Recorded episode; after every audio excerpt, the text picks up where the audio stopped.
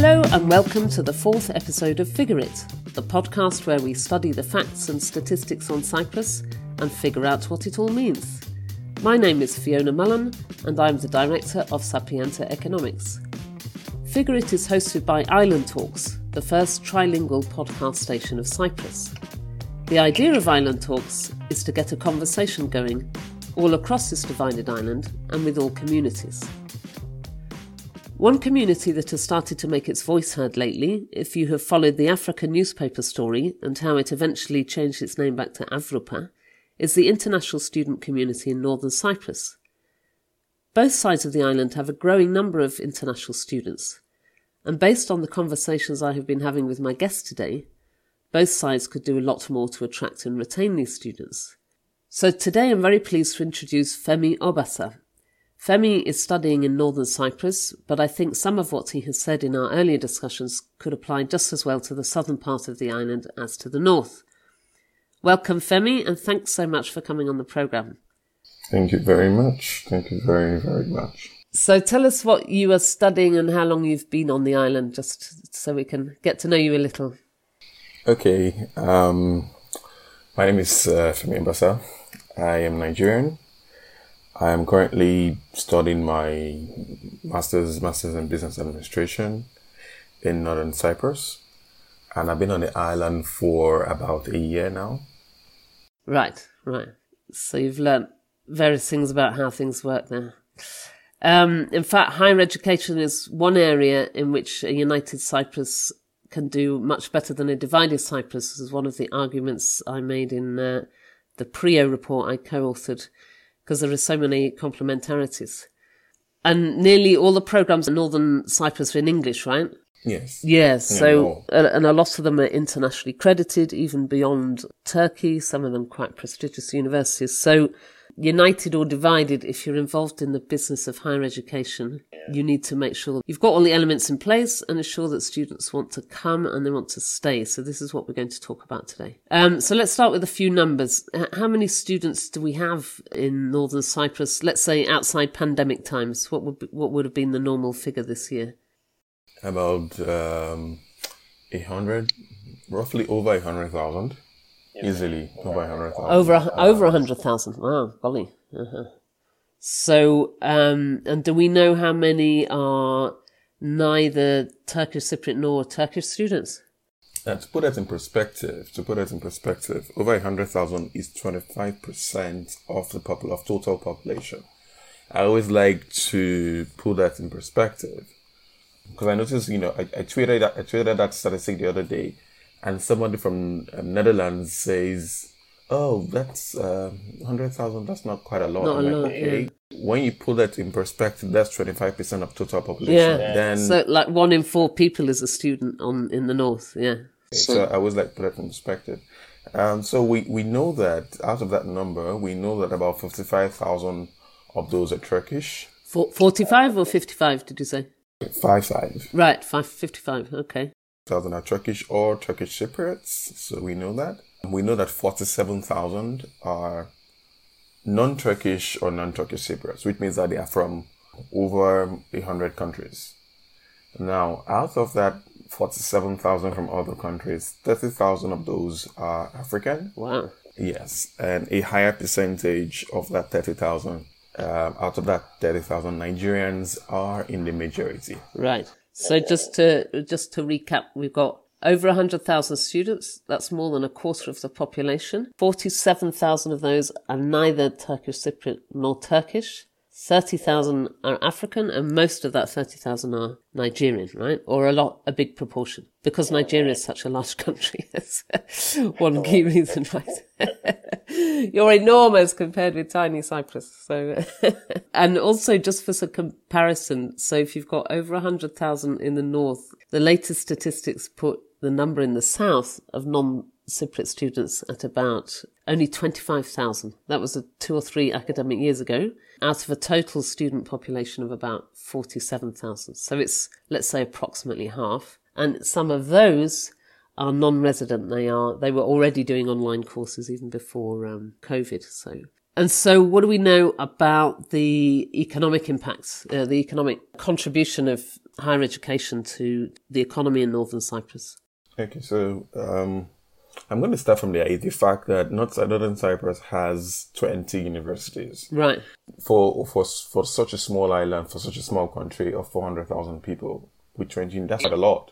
Um, if you yeah. again to put that in perspective, Netherlands has a population of about 15 to 17 million people. Mm-hmm. They have a total of 15 universities. Right. Good lord. Okay. Yeah, yeah. Exactly. So, and then Northern Cyprus has a total population of 400,000 people estimated and has 20 universities. So that tells you that um, that's quite a that's quite a high number. Yeah, yeah, yeah.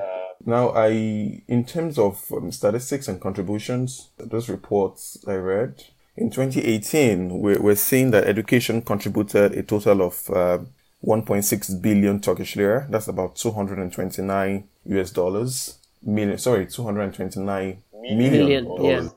To the um, GDP of Northern Cyprus. Uh-huh. Okay.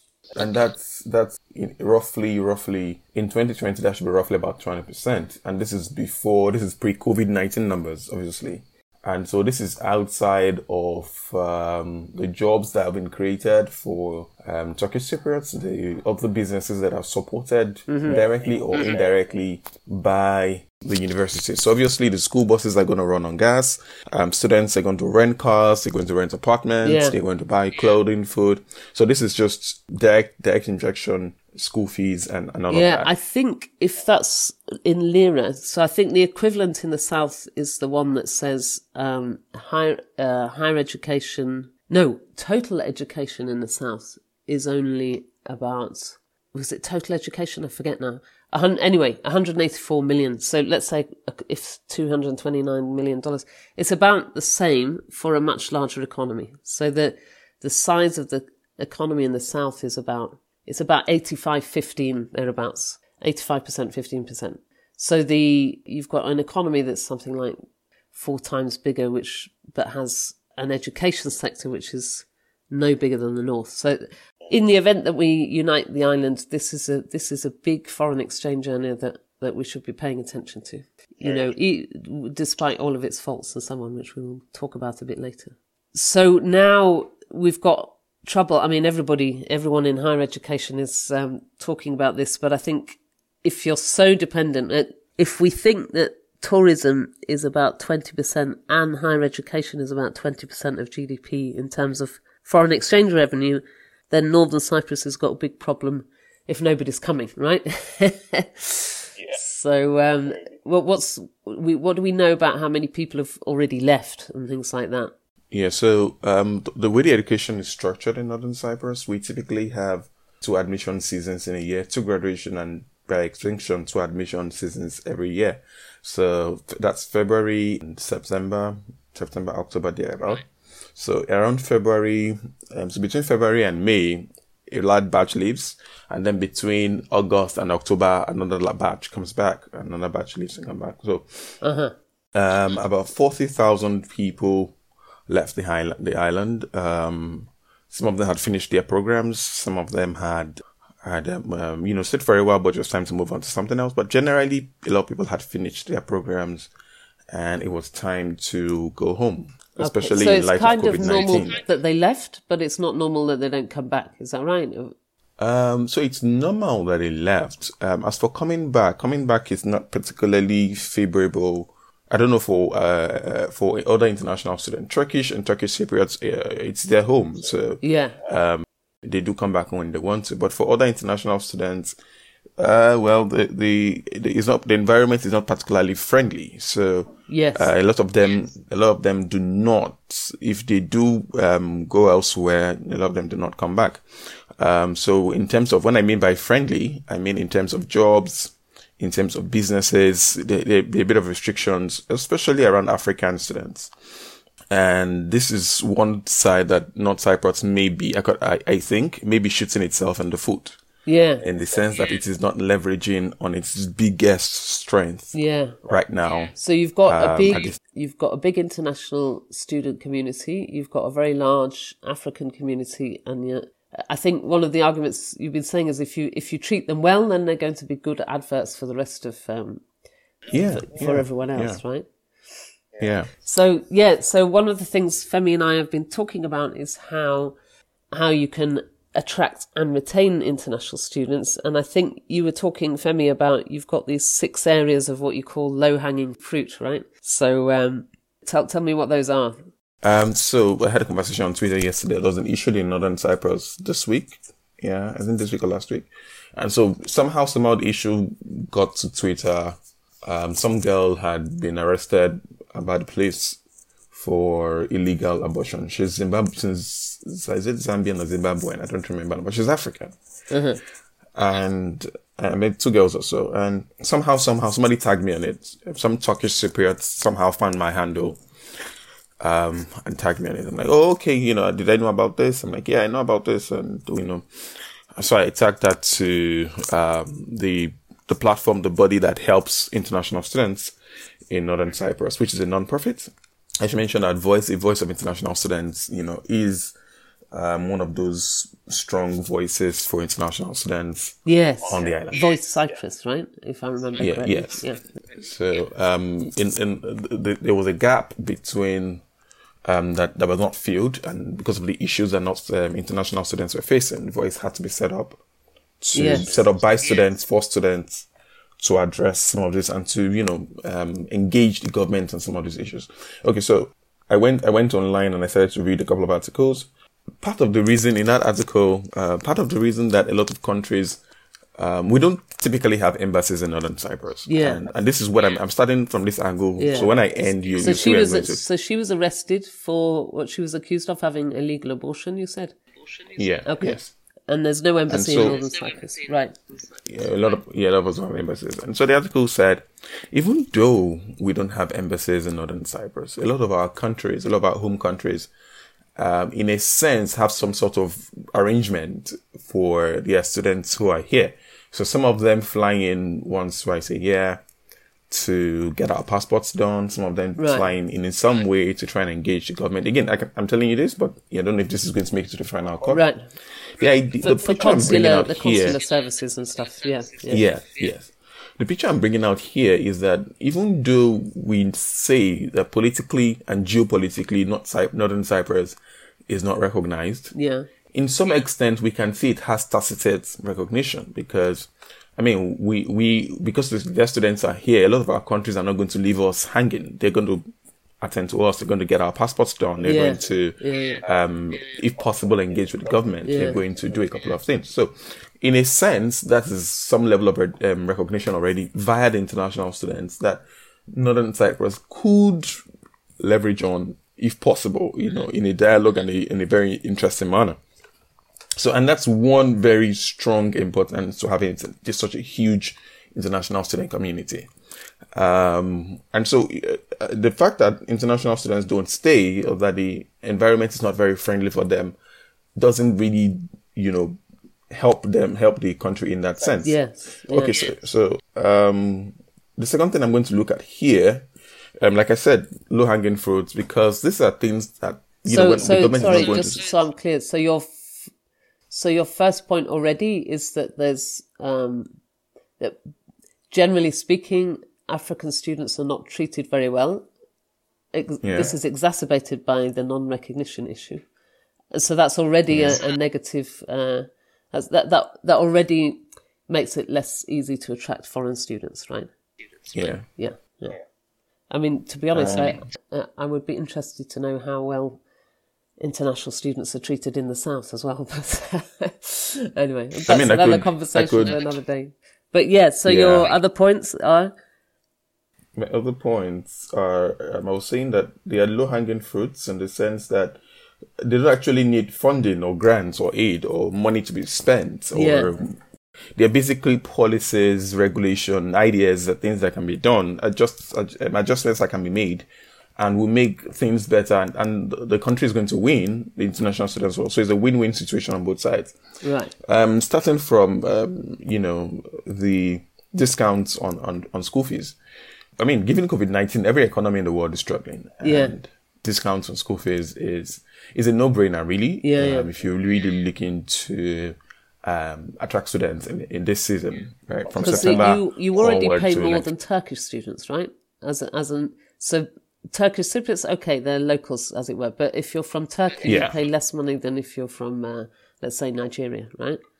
Yes, generally, generally, and, and this is uh, this is I, I, I don't want to pin this on on Northern Cyprus, but generally, this is generally international students anywhere in the world always pay more than Right. local students. Yeah, yeah. That's uh, that's general. International always pay more, and they get in a sense less scholarships. So, um, if these guys are, for lack of a better word, your money maker, Mm-hmm. you kind of want to keep that money coming. Yeah, I yeah. mean, so a discount in school fees will be great, um, given the pandemic. Number two is regulation on on housing. Uh-huh. Uh, regulation housing. I, I was sharing with you that um, the contracts that some of the contracts that are that are given to international students to sign are in Turkish. They, they intentionally write out the rent in words and not in figures. And Not a figure. So, so it's just a sneaky way of I charging mean, you you can add an extra billion and nobody would notice, sort of thing. Exactly, charging you more. And, and if if for whatever reason, which is which is really hard and expensive, so most African most international students have um, avoid it. But if for whatever reason you do get into a, a matter with the courts Yeah. or the police and that contract is brought up, you really can't defend yourself because you signed it and Yeah. it's not. And you basically said, and by signing, you basically said, "Oh, I'm going to pay this." Yeah. But not just So that. there's no the one, fact- there's no kind of organization, let's say institutional level that helps, that helps students even understand the contract, let alone helps them get, let's say, a fair price for their accommodation. But understanding contracts being signed, um, but understanding the, the the policies of the country and so on, understanding the way things are done, there's no deliberate effort or intentional effort to do that. So it, it's really kind of not fair for when that happens to international students. And so some some landlords outrightly say, "Oh, you know, I'm not, I cannot rent my house to an African," which which is very very interesting to see because I mean, you want to earn money, you somebody has to pay pay for that rent. Yeah. And in some other places where you even get the rent to be paid, you are paying your, your rent in foreign currency, not in a local currency. Yeah. Um, so you're paying your rent in pounds, in Yeah, they euro. asked for it in sterling, right? Which is one of the Yes. unusual things about Northern Cyprus. Yeah, yeah. Not, Northern Cyprus has this thing where every, you know, we we basically spend four major currencies side by side. So the dollars, Yeah. you, I mean, you could literally walk into any store. I mean, any store, big store, small store, middle store, corner store, Yeah. anywhere, right? Whether if you have a dollar, a pound sterling, euro, I said they display all all prices: sterling, dollar, Yeah. pound, and um, yeah. No, the price the price is in lira, but you could pay Ah, you in dollars. pay any? Yes, I know that. Yeah, yeah. Yeah, you could pay I in tried to dollars, explain that and to then some Greek Cypriot friends who uh, who worry about Yeah. the changeover. You know, if we unite the island, um, how how would you operate all of this changeover to the euro? And said, "Are you kidding? They'll, you know, in practice, you know, forget the banking system. That's a different."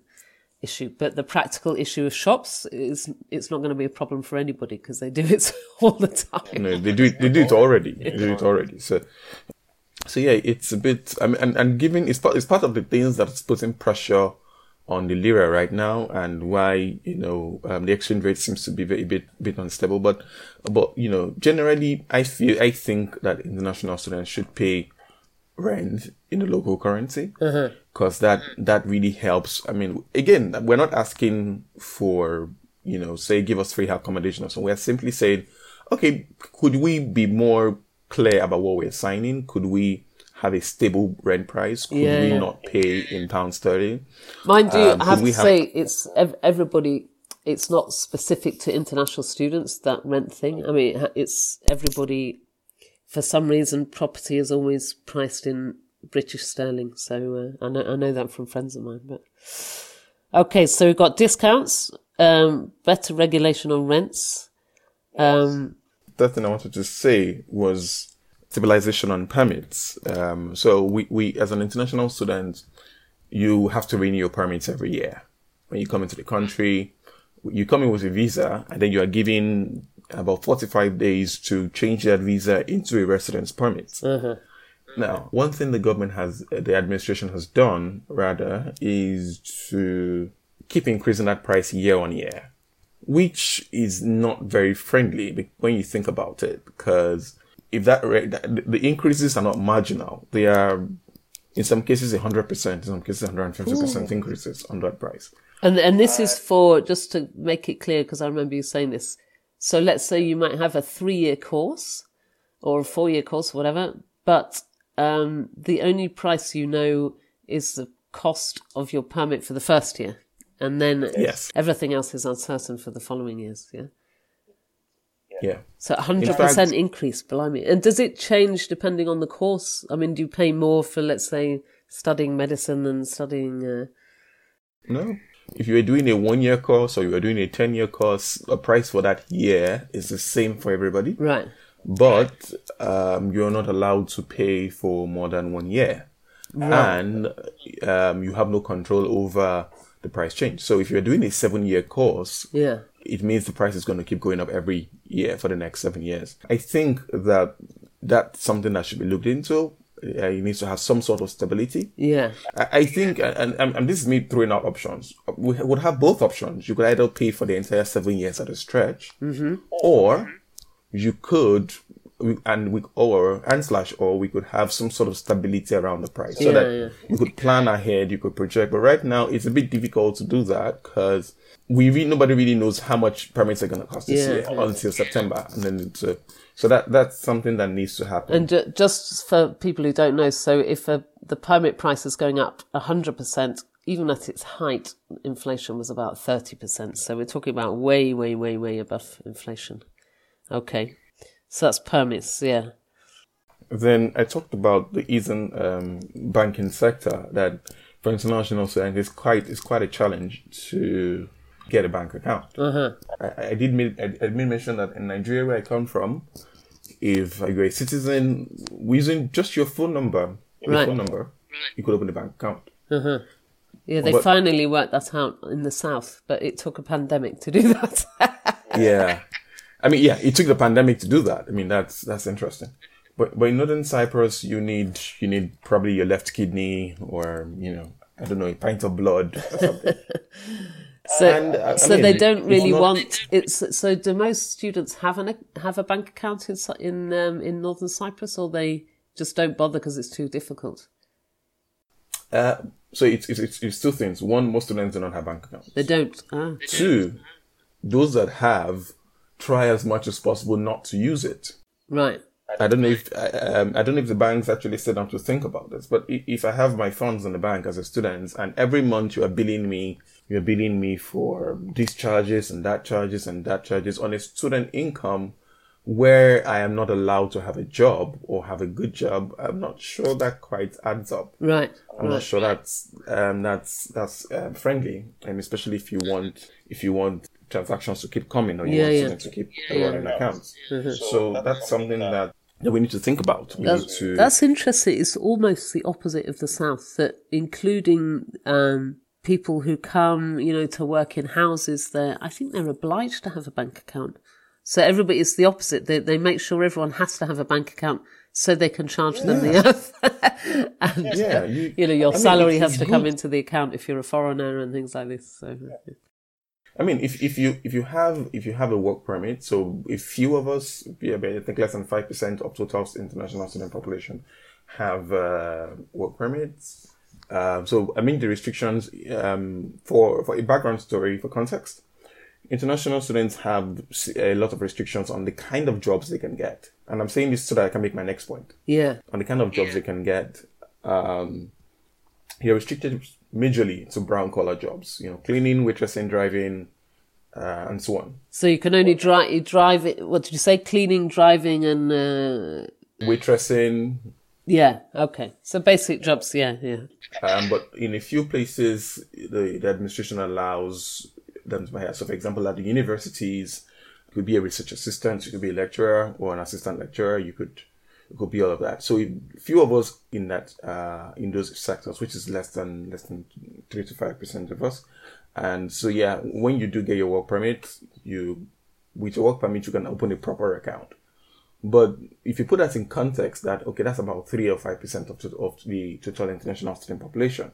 It means that there is a, still a very huge number Mm-hmm. that cannot open bank accounts because they don't have regular jobs. Right. Now, speaking of regular jobs, um, I can understand, and this is me, you know, um, I should give the administration administration some credit that they made the process of um, registering the uh, renewing your permit online and so on. But beyond that, I can also understand that probably they put in all those restrictions to protect jobs for um, their own citizens. I mean, every country will protect their citizens first. Yes. Yeah. I, I can I can understand that. But on the other side of, of the aisle is the fact that opening a business or establishing a business or registering a business is also equally difficult. Yeah. And there are also restrictions for um, international students as well. Right. So you, you can't, that- op- what you're saying, you can't open up your own business, let's say, uh, you know, a startup and things like that. Yeah. So statistics say that 26% of, of businesses are started at the university level. So if you put 26% in context here, remember that we said we have a, over 100,000 students on the island. Yes. And we put that 26%. That's modest. And on a modest amount, that's about 20,000 businesses that should be opened, Right. at least in the first one year. Uh, but because the processes are so difficult, it's, it's more like an uphill task. It's very, very old um, terms and conditions and very high pricing. It's not very friendly to open a business. So on one hand, I can get a job. On the other hand, I can't also open a business Yeah. or establish. a I think this business. is And- interesting. So, so there you are being um, being taught an MBA degree, but if you wanted to start a business, start paying tax, contribute to the economy, um, you're not welcome. Essentially, right?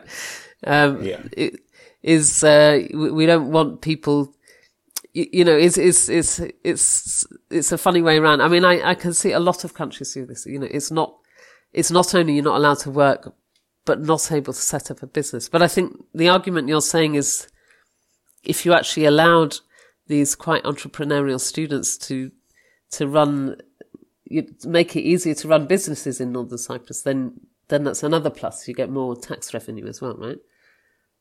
Yeah, beyond And employment. beyond the tax revenue, beyond the tax revenue, you get more jobs. yeah, You get more jobs for both immigrant international students and the citizens. yeah, You get um, a bigger economy. But and this I'm, I'm tying this to my next point because a lot of these businesses that that will be started here will have strong ties with their home countries. right, You also have better relationships with these home countries right, than you would have without those businesses. Yeah, uh, basically better international relations, better international recognition. Because this recognition, in a sense, in a sense, that's why earlier in this conversation, I made reference to the fact that okay, some of our embassies provide consular services for us already. It's, it's simply a matter of expanding that relationship to to now involve businesses and so on. So um, this is just yes, taxes is one of that. There's, there's better jobs, there's a bigger economy, there's there's more wealth for the island there's um, better international relations relations and like even even the banking sector wins right? So um, I, I was having a conversation with someone to a couple of a couple of days ago and I'm like, okay so because because there's pressure on the lira right now Yes. Cyprus is also feeling that pressure since that's in a sense our currency. And I said okay but you know international students could be the solution to solving that um, dependence on the lira, to solving so that everything is not. We don't always have to have economic issues every single time the lira the lira has crisis. We could. we, have, we don't could have to what? up- Sorry, Th- th- say that again. We don't have to have run into crisis every single time the lira. the lira has you know, has issues. Yeah. Okay. We could, in a sense, in a sense, build up our financial stability and uh, Mm-hmm. be, and be much better for it.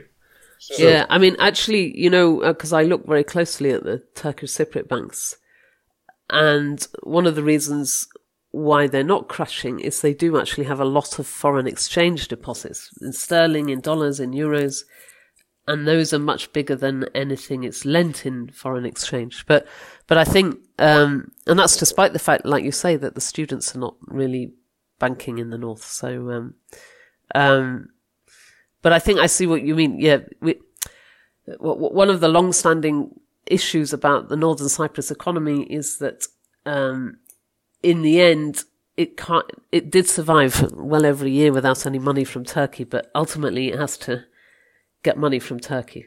But, but if you, if you make, if you I think I think what you're saying, if I'm not mistaken, if you make a few tweaks to the way you treat international students, you can actually it actually helps you to be more independent and also yes. strengthens your international relations. Uh, which, with my peacenik hat on, I would say that helps you prepare for United Cyprus. other people yeah, might yeah. have other other uh, other ambitions with that as well. So, yeah. I mean, I, looked at the report for United Cyprus, the peace dividend, um, as you named it. I love the document, by the way. I, I did notice that um, a lot of sectors were listed. Higher education wasn't.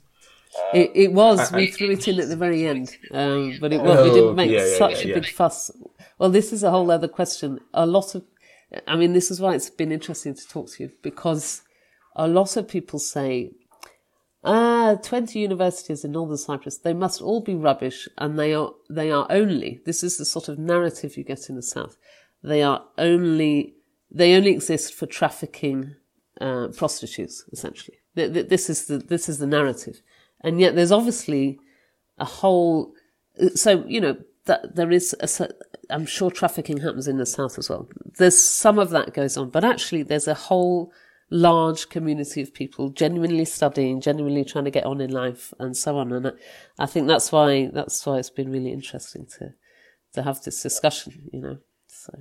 I'll have you know that um, one one of the investors in Northern Cyprus, and I'm mentioning this, um, is ranked 801 uh-huh. on the World University Ranking 2020. Right. So that's yeah 801 um, in the world. Um, so and then 251 on the Young University Rankings 2020. Right, right. So that just gives you a perspective of how much accreditation and recognition mm-hmm. that Northern Cyprus is in terms of universities. And this is interesting because when I came to the island um, last year, it was quite difficult to find. I mean, you wanted to put in an address or something.